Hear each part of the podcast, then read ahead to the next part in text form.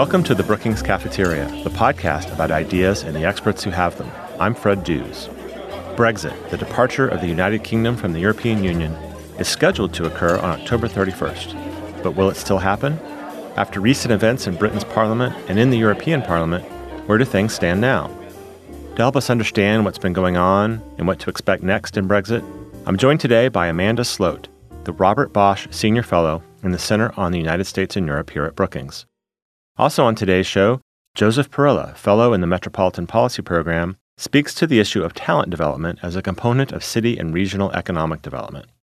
You can follow the Brookings Podcast Network on Twitter at Policy Podcasts to get information about and links to all of our shows, including Dollar and Sense, the Brookings Trade Podcast, The Current, and our Events Podcast. For more Brexit content, check out a recent edition of The Current featuring U.S. Europe Center Director Tom Wright. If you want more podcast content from Brookings experts on tough global challenges, subscribe and listen to And Now the Hard Part podcast, a partnership between Brookings and Foreign Policy. Recent episodes include a conversation with Victoria Nuland on how to heal the NATO alliance and Alina Polyakova on fighting Russian disinformation. Find it at foreignpolicy.com slash podcasts or on your podcast app. And now on with the interview. Amanda, welcome back to the Brookings Cafeteria. Thanks for having me. I was looking at the calendar. You were last on the show in December of 2018 talking about Brexit when we thought Brexit was going to occur in, I think it was March. Correct. And here we are in late October. In fact, today is Thursday, October 24th, releasing this on Friday, October 25th, still talking about Brexit. Three and a half years after British voters approved the referendum, why are we still talking about Brexit? The short answer is because the UK Parliament has not ratified the Brexit deal. So, over the last year almost since you and I spoke, Theresa May brought the deal before Parliament three times and it was defeated three times. Theresa May herself then lost power this summer and was replaced by Boris Johnson. Boris Johnson has renegotiated the deal, but still has not been able to get it through Parliament. That's even though Theresa May and Boris Johnson, they're prime ministers because they have a majority coalition in Parliament, presumably, and yet they can't get what they want passed through their Parliament. Part of the clue is in your question. They do not, in fact, have majority coalitions. Theresa May started negotiations with the EU in early 2017. Right before she did that, she decided to have snap elections as a way of getting herself a larger majority. It was a disastrous result for her. She ended up with a minority government, and so she had to partner with the Democratic Unionist Party, the hardline Unionist Party from Northern Ireland, which made it a bit more difficult for her to negotiate with the EU on the specifics of the deal. So when Boris Johnson came in, he had the same situation where he was dependent on the DUP. He then made life more difficult for himself by expelling 21 members of his own party for voting against the government on a crucial Brexit deal. So part of the reason they have not been able to get their deal through is because they don't have a governing conservative majority, and the coalition partner, the Democratic Unionist Party, has had serious concerns with the Northern Ireland component of the Brexit deal. I want to talk about that Northern Ireland component in more detail in a few minutes. But can you just explain the events of the last few days, even including today, about what's been going on? There's been a lot of activity. There has. The first thing that happened was Boris Johnson managed to do the impossible, which was renegotiate Theresa May's deal on Brexit. He managed to get the unpopular backstop for Northern Ireland removed and replaced with a protocol for Ireland. He then brought it to Parliament for a vote in a very special sitting of Parliament on a Saturday, the first time Parliament has sat on a Saturday since the Falklands War about 37 years ago. That was on October 19th. The reason that that special Saturday sitting was required was because Parliament had previously passed legislation known as the Benn Act.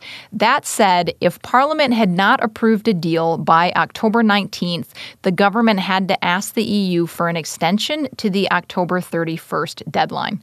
Unfortunately for Boris Johnson, Parliament did not approve his deal on Saturday the 19th. Instead, they passed another act, the Letwin Amendment, which amended his deal and said, We don't trust you to complete all of this before the Brexit deadline. They were worried that people would vote on the deal in principle, not pass the implementing legislation, and that the UK could still end up crashing out on the 31st with no deal.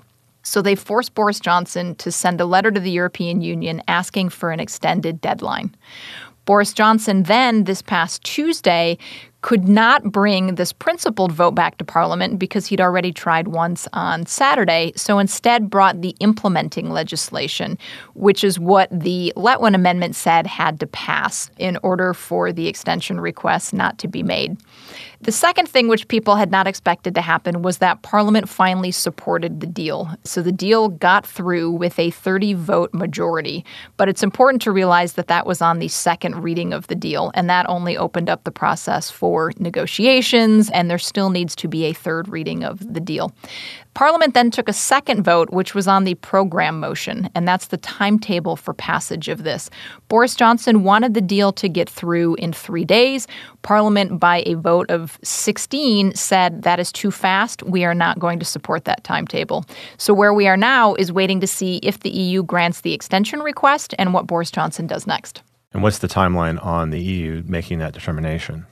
The current expectation is that the EU is going to make that decision by Friday, so the day that this podcast is being released. Right now, they are hoping not to have to convene a meeting of EU leaders. They are doing this by phone calls and by exchange of documents. If they are not able to reach a decision by Friday, then it is very possible that there will have to be a special summit next week of EU leaders to discuss this in person. And do think that the EU leaders in the European Parliament generally want there to be an extension, or are they just going to say, you guys are supposed to be out of here by October 31st? Let's just call it a day? There's generally agreement that an extension will be granted. So I think it is safe to say that Brexit is not going to happen on October 31st, either in an organized way or in a no deal way. The thing that EU leaders are currently haggling over is what would be the timing of the extension that would be offered.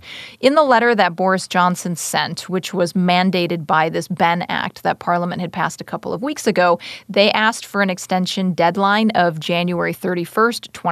So that would give the Parliament about three months to take additional action. The easiest thing for the EU to do would be to grant the request on the date that the UK requested. That would keep them out of British domestic politics, and they simply would be responding to what they were given. However, French President Emmanuel Macron has been pushing back on that. He's never been supportive of a long extension, and when this extension request was debated in April, he had been pushing for a much shorter extension than what German Chancellor Angela Merkel and others were requesting. So the debate that seems to be happening with EU leaders this week is whether or not they go with this January deadline or whether they go with something much shorter.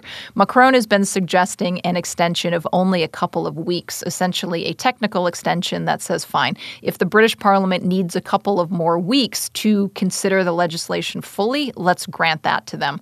The problem, of course, is it's very difficult for Macron to know how much time Parliament needs to complete its scrutiny of the bill.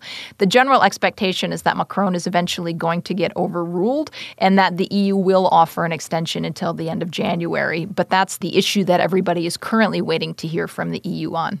I was reading uh, some news reports that suggested the possibility of another parliamentary election in Britain. Could that occur?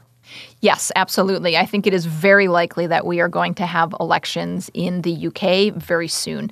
The thing that Boris Johnson is going to have to decide, depending on the EU's decision, is whether or not he tries to push through this implementing legislation for the Brexit deal and then move to elections, or does he hold elections first, hope that he gets a bigger majority, and then bring the bill back, trying to get it through more easily because he has more conservative members on the bench? That's, of course, a gamble if he doesn't end up winning the election. And also saw the election, if it's held, could be right around Christmas time, which is obviously a very important period in British culture.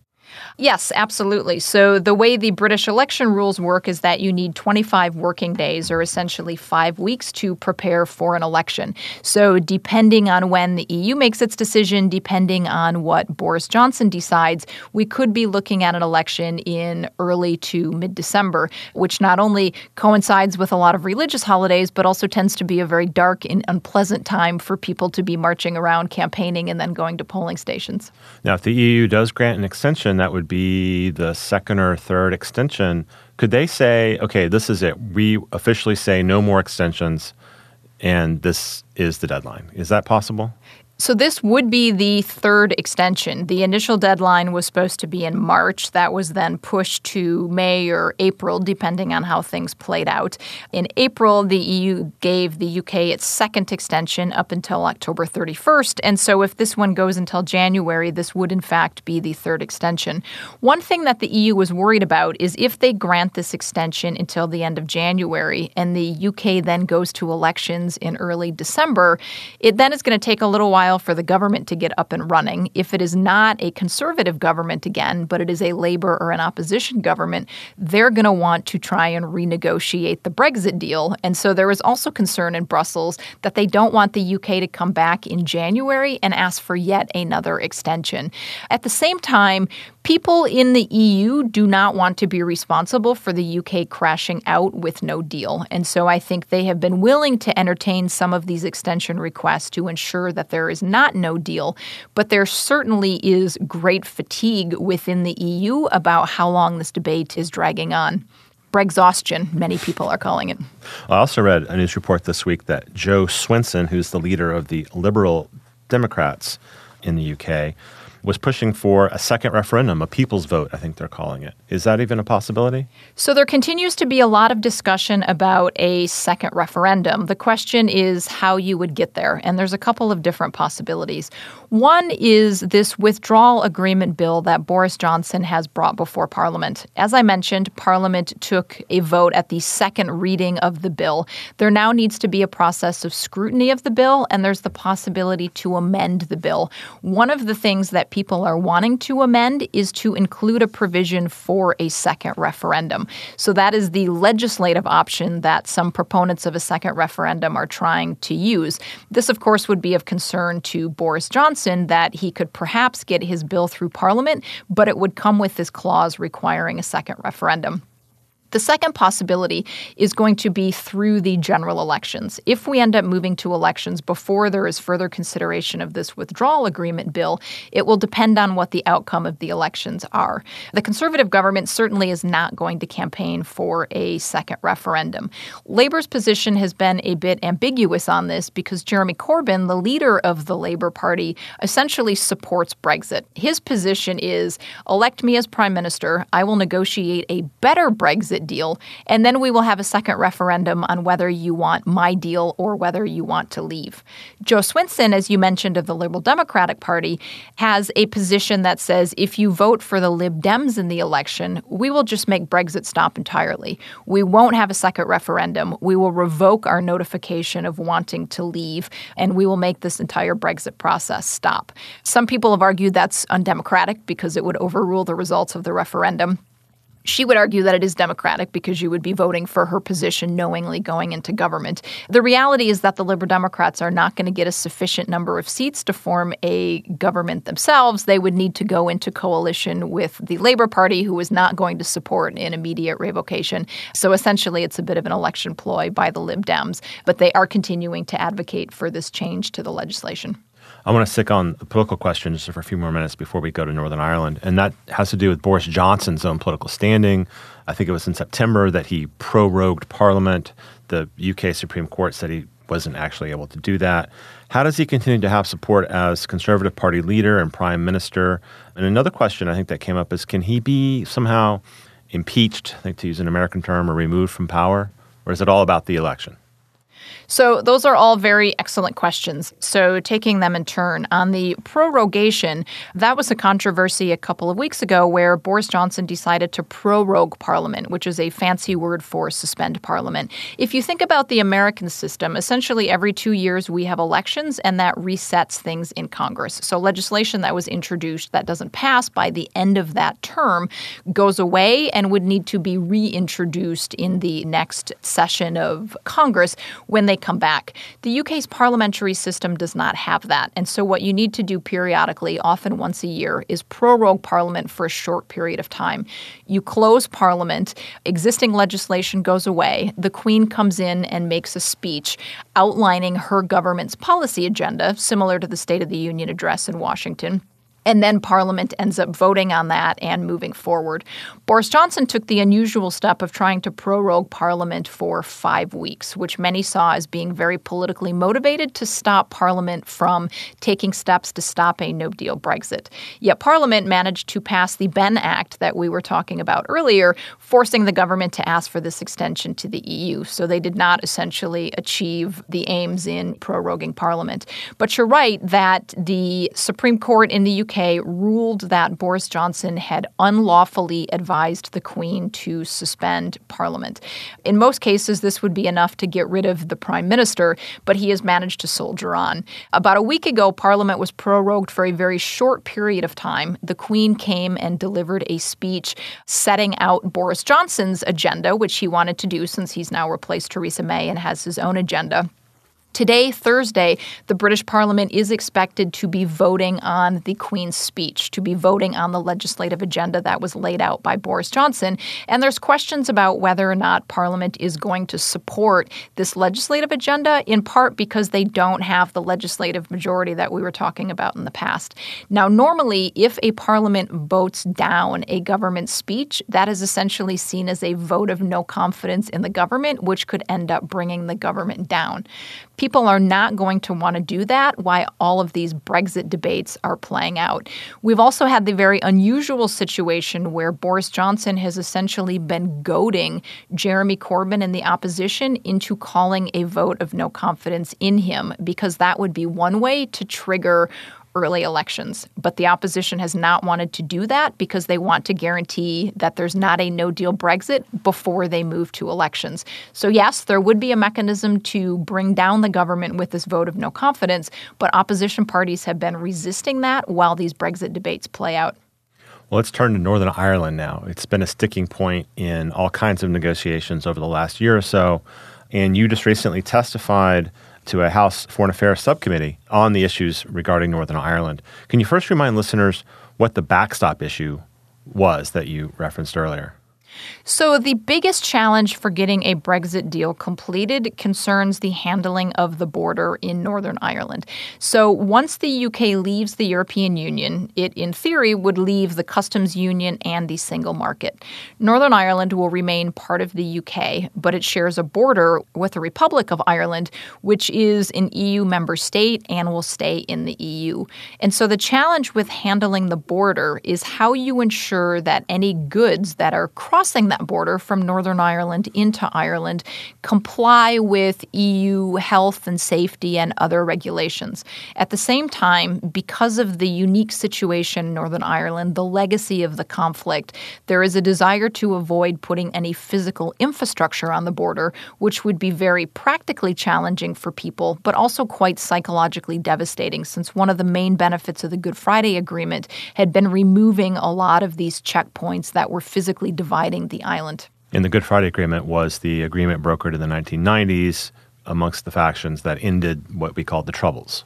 Absolutely. That was signed in April 1998, and it did a number of things. It ended up reducing the British military presence, it got paramilitary groups to decommission their weapons, it led to the removal of checkpoints on the border, it established an assembly in Northern Ireland, which enabled power sharing between the two communities, and it really put to rest a lot of these identity questions because nationalists were able to feel secure in that they had a much greater say in policing and governance arrangements. And the unionist community felt confident in the sense that the violence was ending and that there was not going to be a change in the constitutional status unless there was a referendum. And so, unfortunately, what's happened with Brexit is it's led to a resurgence of identity politics. It has brought these constitutional questions back to the fore and has raised a lot of concern about what's going to end up happening with the border as a result of Brexit.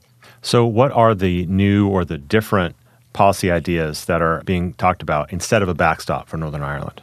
So, first, to remind listeners what the backstop was, the EU said hopefully we in the UK can address the border in discussions about what our future relationship looks like during the transition period. So, the expectation is that once the UK leaves the EU, there will be a transition period of 15 months, two years, depending what they decide, during which time the UK will remain part of the EU rules and structures, but will not have a say. And so that will give people time to transition to the new arrangements, and it will also let the UK and the EU decide what their future relationship looks like. What the EU said is if we are not able to reach that agreement, or if we don't come up with mechanisms to address the border, then we're going to have this backstop. And the backstop said that all of the UK would remain in a customs union with the European Union, and that additional single market provisions would apply on goods goods and agriculture products crossing the border in Northern Ireland. This was all an effort to try and minimize the need for customs checks on the border in Northern Ireland. The initial suggestion had been that this backstop apply only to Northern Ireland itself, but the DUP, who was propping up May's government, did not want Northern Ireland to be treated differently from the rest of the UK, and so the backstop was expanded to apply to the entire UK. This created problems for hardline Brexiteers who feared that they would get trapped in the EU customs union indefinitely and not be able to negotiate free trade agreements with countries like the United States and others. So, what we have now that Boris renegotiated with the European Union is that the backstop was removed completely. So, the insurance policy is gone. Instead, what we have is a mechanism, a protocol for Northern Ireland that would take effect as soon as the transition period ended. And it says several things. One, the entire UK will leave the EU customs union. However, Northern Ireland will remain aligned with EU rules on customs union and on value added tax. So you have a fairly complicated situation where, in regulatory terms, Northern Ireland is going to follow a limited number of EU single market provisions. Things like goods and agriculture, there simply is no way around that. There has to be some regulatory alignment there. The complicated thing to handle is on customs, and it is in some ways similar to what the Northern Ireland Ireland only version of the backstop had been, which is that Northern Ireland remains in the EU customs area, but is going to have to follow provisions of the EU customs area itself. And so, what that means is rather than checking goods on the Irish border in a north south sense, you will now check goods instead in an east west sense in the Irish Sea. So, goods that are moving from Great Britain to Northern Ireland will have to be checked at that point instead. That sounds like an administrative and regulatory challenge, to say the least. Absolutely. And that's certainly something that people are very concerned about. So, goods moving from Great Britain to Northern Ireland wouldn't be subject to a customs tariff unless they are seen as at risk of continuing to the EU. So, Great Britain, of course, can ship things to Northern Ireland. If they stay in Northern Ireland, that's fine. If there's a risk that things are going to move from Northern Ireland down to the Republic of Ireland, then they would have to be checked and the EU customs would have to be applied. And so then you get into a complicated situation where the seller of the goods would potentially have to apply for for a rebate or get a rebate. Value added tax was the final sticking point in all of this. Northern Ireland will remain in the UK's VAT area, but aligned with EU VAT laws. And so it says that the UK could apply VAT exemptions and reduced rates in Northern Ireland, but they can't be lower than the rates in Ireland itself. One of the main differences between this protocol and the Northern Ireland only backstop is the idea of consent. This was one of the things that the Democratic Unionist Party had been quite concerned about. And they said if Northern Ireland is going to be treated differently from the rest of the UK, we need to ensure that there is consent from the local people there. There had been lots of discussions about how you best do this, especially given that the Northern Ireland Assembly, which would be the body to give this consent, has been suspended since January of 2017. So we are soon going to be approaching the three year mark of having no local governance in Northern Ireland. And so what this consent mechanism says is that four years after the transition period, the Northern Ireland Assembly will vote on whether or not this protocol should continue. If the vote passes by a simple majority, then these provisions will continue for another four years. The DUP is concerned about this because it doesn't necessarily give them a blocking majority, and it introduces the idea of majority voting into a system that has tried to rely on cross community support. The mechanism then says if the deal does have cross community support, so majorities from unionist and nationalist communities, then the provisions would apply for eight more years. If the Assembly votes against these protocols four years after the transition, then they would lose force after two years, and a joint committee would have to try and come up with new mechanisms to handle the Irish border. Sounds massively complicated. Clear as mud. Clear yeah. as mud. Well, let's move on to a final topic here. And that's what role, if any, has the Trump administration played in negotiations between the UK and the EU? And I'm struck again by your reference to the Good Friday Peace Accords, because I know the United States government was essential in those negotiations back then. Does the Trump administration have a role? Should it even have a role? The Trump administration has not been playing an active role on the ground in Northern Ireland. The United States, for decades, has had a bipartisan approach to peace in Northern Ireland, dating back to Ronald Reagan and Jimmy Carter expressing support for peace talks, pledging financial support from the United States in support of that. We then had a long period where the U.S. had envoys to help negotiate peace in Northern Ireland. George Mitchell, of course, helped negotiate the Good Friday Friday Agreement. Richard Haass was involved in getting the IRA to decommission weapons. Gary Hart played that role during the Obama administration. So there has been a long history of American involvement. The Trump administration decided not to have an envoy for Northern Ireland. They decided, as part of Tillerson's effort to reduce the number of envoys generally, that this role was going to be done by the State Department itself. It would be a way of saving money. They didn't see the necessity of it with the assembly there. And so the U.S. has not been involved on the ground in playing an honest broker role like it has in the past. You could envision in an administration of a different nature that the U.S. would be involved in some sort of shuttle diplomacy between the British government, the Irish government, the political parties on the ground, either to try and get the assembly itself stood up, which is a problem that it has not sat for so long or to try and find some sort of arrangement for the border in Northern Ireland that would end up being a solution that would work for everybody. Beyond benign neglect, I would argue that the Trump administration has actually played a damaging role in these discussions. It is no surprise that President Trump sees the EU as what he has described as an economic foe. He has described Brexit as a great thing. And so he essentially has been cheerleading extremists in the UK that are advocating a no deal Brexit. Donald Trump has been arguing that the UK should just leave the European Union and then move quickly to have negotiations with the United States on a free trade agreement. The problem with that approach is it would end up being very damaging for the situation with the border in Northern Ireland if it was to leave without a deal. There has been some pushback on this from Congress. House Speaker Nancy Pelosi went with a delegation in the spring to London, Dublin, and Belfast and said very clearly that the U.S. Congress, which is responsible for ratifying any bilateral trade agreement would not support an agreement that harmed the Northern Ireland peace process.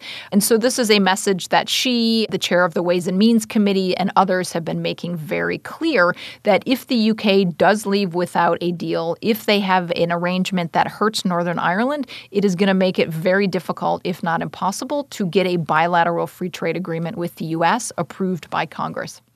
Well, Amanda, I want to thank you very much for walking us through this deep dive into the issues around Brexit. I know it's a fast moving story, so I appreciate your time today. Absolutely. And I fear we could be having a similar conversation months from now. It's important to remember that we really are only at the end of the beginning. Right now, we are trying to finalize the divorce settlement. And even if the UK Parliament eventually ratifies the agreement, it then needs to be ratified by the European Parliament. At that point, we move into the transition period, and the two sides then need to decide what their future relationship looks like. Is it a free trade agreement? Is it a customs union? So many questions there. So even if this is wrapped up in the next couple of months, we are sadly far from the end of these Brexit discussions. All right, then we'll talk again in a few months. Thank Excellent. you. Excellent. Thank you. You can learn more about Brexit on our website, brookings.edu.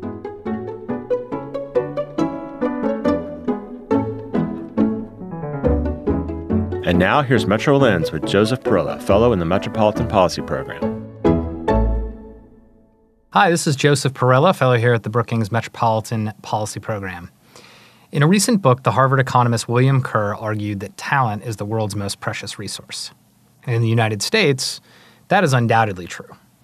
The collective knowledge and capabilities of the U.S. workforce is worth an estimated $240 trillion. That is four times more valuable than the country's physical capital stock and 10 times more valuable than all the urban land in the United States. So, given this relative value, it is not surprising that an overwhelming body of evidence concludes that economies grow when they develop and deploy their people in ways that maximize their productive potential. So, this is why the nation invests nearly $1 trillion per year in education. But even with this investment, talent development pathways in the United States are too unclear and unequal, which limits the supply of prepared workers. And at the same time, private sector hiring and training norms have shifted in ways that undermine a more inclusive form of talent development. Both of these issues impact the ability of cities and states to grow and prosper. Yet local and state economic development policy is still struggling to address these labor market challenges. Historically, the job of economic development was simply to focus on, well, jobs, and leave workforce preparation to the education and training system. The reality today is that workforce capabilities are paramount to core economic development interests. Talent matters to business attraction. High profile economic development competitions, such as Amazon's second headquarters, came down to talent. And talent matters to business expansion, too. In one survey, 4 in 10 mid sized businesses said they could create more jobs if they had workers to fill them.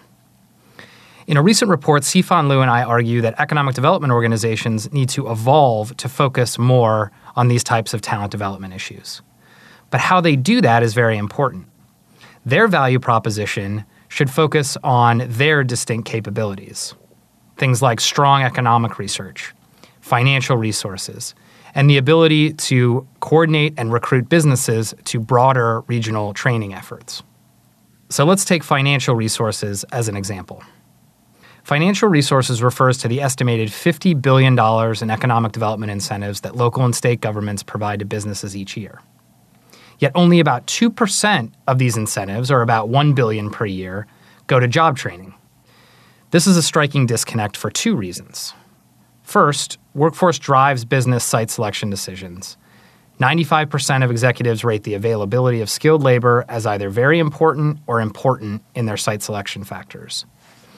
And then, second, the return on investment from customized job training incentives, as measured by job creation, is about 10 times higher than that of traditional tax incentives. And so, our recommendation is that state governments recalibrate their incentive programs to focus more on job training.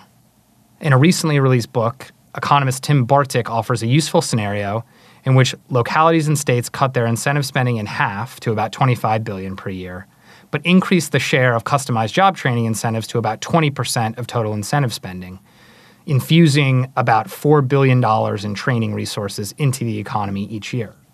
And that infusion would nearly equal the entire federal government's annual spend on job training. This is but one area in which economic development could evolve. The report is filled with many more arguments and practical examples of how economic development organizations can practically utilize their research, resources, and relationships to support talent development and deployment. You can find that report on our website at brookings.edu.